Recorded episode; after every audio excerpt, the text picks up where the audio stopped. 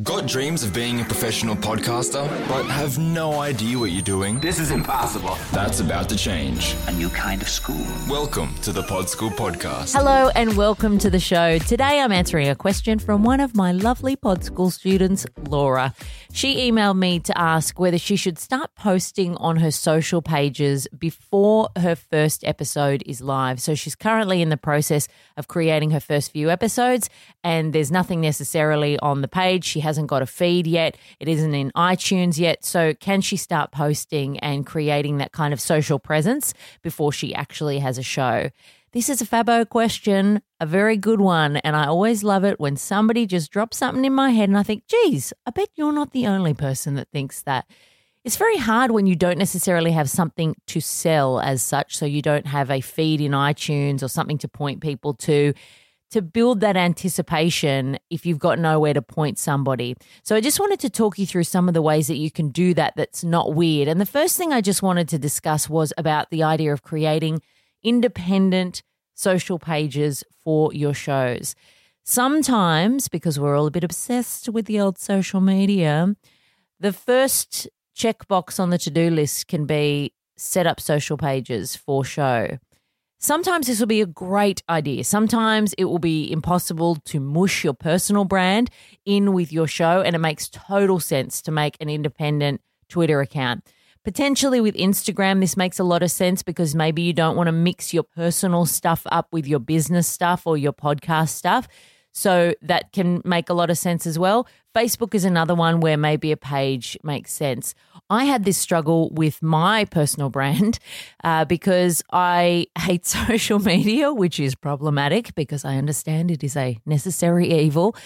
But I just did not want to be managing 25,000 pages. I also have a million ideas in my little tiny brain and I want to keep making new shows. And the idea of having to populate a new Instagram or Facebook page or Twitter account for every single one of those shows terrified the pants off me. I also had an existing audience on those pages, and it seemed so silly to me to start from zero. So I have kept my personal pages for Twitter, Instagram, and Facebook. And I tend to mix up my posts for Pod School. I also post about You've Got to Start Somewhere there. I also post about a couple of shows that I've created and hosted for the Mamamia Podcast Network. So I tend to put it all under the umbrella of my larger personal brand. This can be a good way to consolidate the assets that you have rather than trying to spread yourself really thinly over a bunch of different platforms.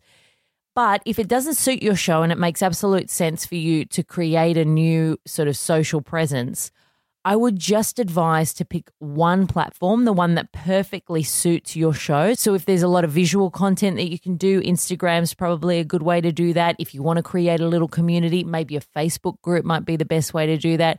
I still, even though Twitter's a wee bit dead, I still don't mind it for sharing out podcast episodes and hashtagging. And, you know, I do see a bit of audience come in through that space. Uh, I guess because it's also difficult for people to click on a link in Instagram. Can we do that on a post, please? Already, I'm waiting. So sometimes Twitter is a simpler way to share out little grabs and that kind of stuff. But that is just an initial thought. If you have spread yourself all over the internets, maybe just think about whether or not that is necessary and whether you can actually house everything under the one brand so that you can just aggregate all those numbers rather than having 20 followers here and 150 followers there. You can try and build up one solid central audience. And then if you create new shows over time, you can seed those shows into those social feeds and encourage people to listen to that as well. So I guess the overarching brand becomes you as a content creator rather than the show or the podcast that you have. So, how do you build hype if your show doesn't exist yet? This can be a bit weird, but here is some of my advice. The first thing is, I would highly encourage, unless you are doing a topical weekly show that is of the moment and is of the news, so you need to be current and you need to be recording at the same time, basically, that you're releasing. I would try and record as much ahead of time as possible. So before I launched You've Got to Start Somewhere, I was recording for about six to seven months. So when it came time to start to promote the show, I already had little snippets of upcoming interviews that I could cut up and share on social media to create a bit of buzz about what was on the way. So I created a coming soon um, episode, and that's something that I often do on the shows that I'm creating for Mamamia now. I'll pop a coming soon episode in the feed. That means that you can create the feed as far ahead of time as you want to. So if you don't plan to drop your show until September, I mean, I wouldn't advise leaving just one sole little coming soon episode in there for that long. But, you know, if you've got a month lead time or a couple of weeks until you're dropping your full episode, you can drop a coming soon episode in there and then you actually have a feed to point people to so that they can actively subscribe in that coming soon episode. You can talk about when the show is dropping. So when people subscribe and listen to the audio they're not expecting another episode the next week. They know that they're going to have to wait 2 weeks or 3 weeks for it to come. And maybe there are some more little bits and pieces that you can use to create episodes in the lead up to that first episode where you can talk a bit about who the hosts are or give a bit of a highlights reel for some of the best moments coming up. You can use that feed then as a bit of a promotional tool to encourage people to get excited about that first episode that drops rather than just waiting until you drop that first episode and then going live with that and having nothing there. That means also that you'll have a bit of content to be able to share in the lead up on your social pages. A tool that I use, which is spectacular, is wavve.co. I'll put a link to this on the show notes page. Just head to you've got to start somewhere.com and search promotion in the search bar there. Wavve is a great way to create little cards that you can post on Instagram, Facebook, LinkedIn, wherever you want. And you can actually put a little waveform there. So it's a little squiggly line uh, that will be animated when the audio plays. So you upload some audio to the card as well. And the card plays, and the little audio squiggle actually moves with all of the sounds. So it looks like a video, but you're really just using the audio from your show. And again, at the show notes page, I'll pop examples so you can see how I've used that in the past.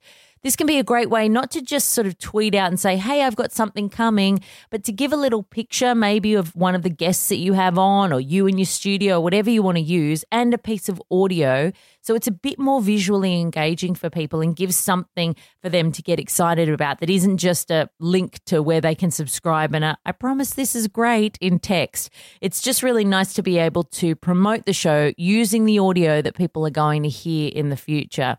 Don't feel, however, that the only sharing that you can be doing is of audio or of pointing people towards your show in iTunes or wherever you've popped it. You can be sharing content that is around the show. So in the world of the show. So you're almost creating a bit of a content universe for that's a bit of a wanky term, isn't it? But it sort of makes sense, I guess if there are articles on the specific niche or the topic that you really like that really speaks to the tone of the show that aren't necessarily from you, you can share those out on your social pages, especially if you've created a brand new social page. Anything that you can do to populate that is going to be a good thing because you don't want people to come on the first day of your episode and see an empty Twitter feed or an empty Instagram page with tumbleweeds rolling through it. You need to create the brand if you are starting from scratch so that when people do start to come, there is something that already exists there. So it already looks like a show. If people just come to a blank page, they'll think, uh, is this a bot? Is this even real? And it can be weird in those early days because sometimes you are literally bleating into the wilderness, chatting to nobody, telling them, hey, come and check out this article. Zero followers.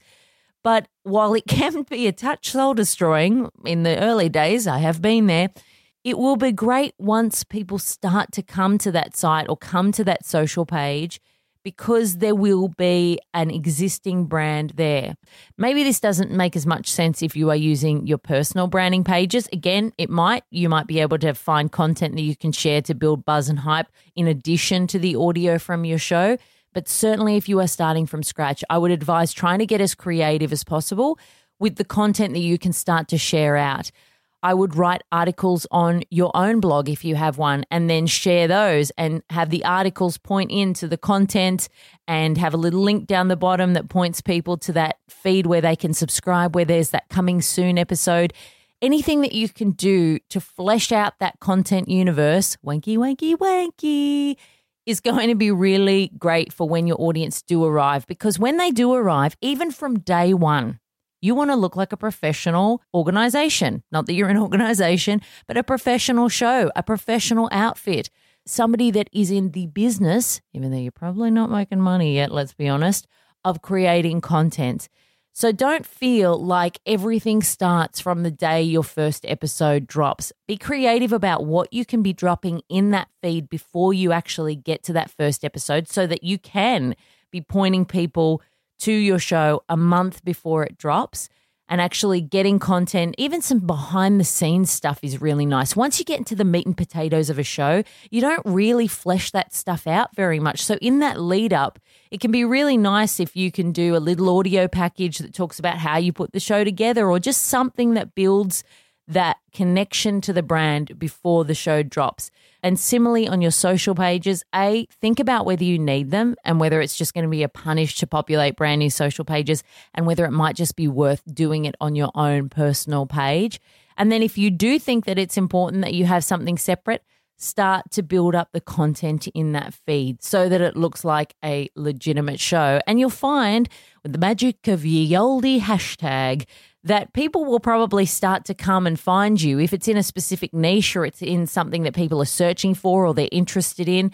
They might not even know about your podcast, but you might just be posting the kind of interesting information that people might want to engage in. So they might follow you, and then you'll have a few people there that you can already sort of send your show to. And of course, make sure, while sometimes it can feel a bit selling you solely, that when you start to create all of these social pages and the feed for your podcast, that you're not embarrassed about just sending out a blanket email, begging your friends and family to get on board.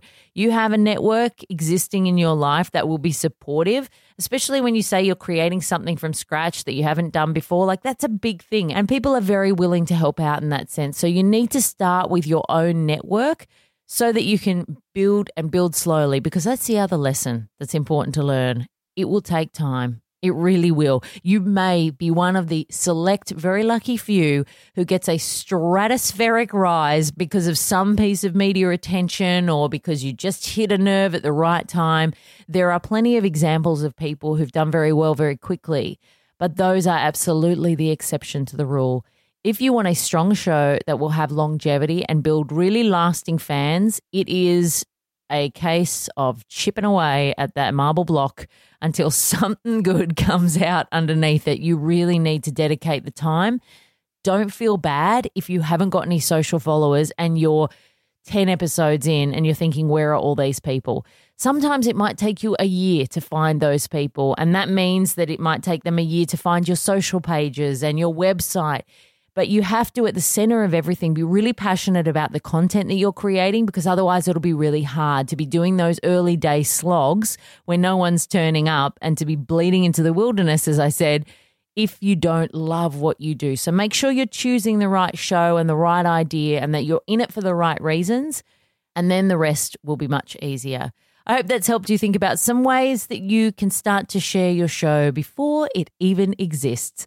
Thank you so much to Laura for the question. If you would like to jump on into Pod School, you can find out how to do that at podschool.com.au. It is my online podcasting course that takes you through all the steps in the process. You can find out more at podschoolpodcast.com. If you are finding these episodes useful, please head to iTunes or wherever you listen to the show and leave a review. I am always happy to hear from you. I'll see you next week. And until then, happy podcasting. That's all for today.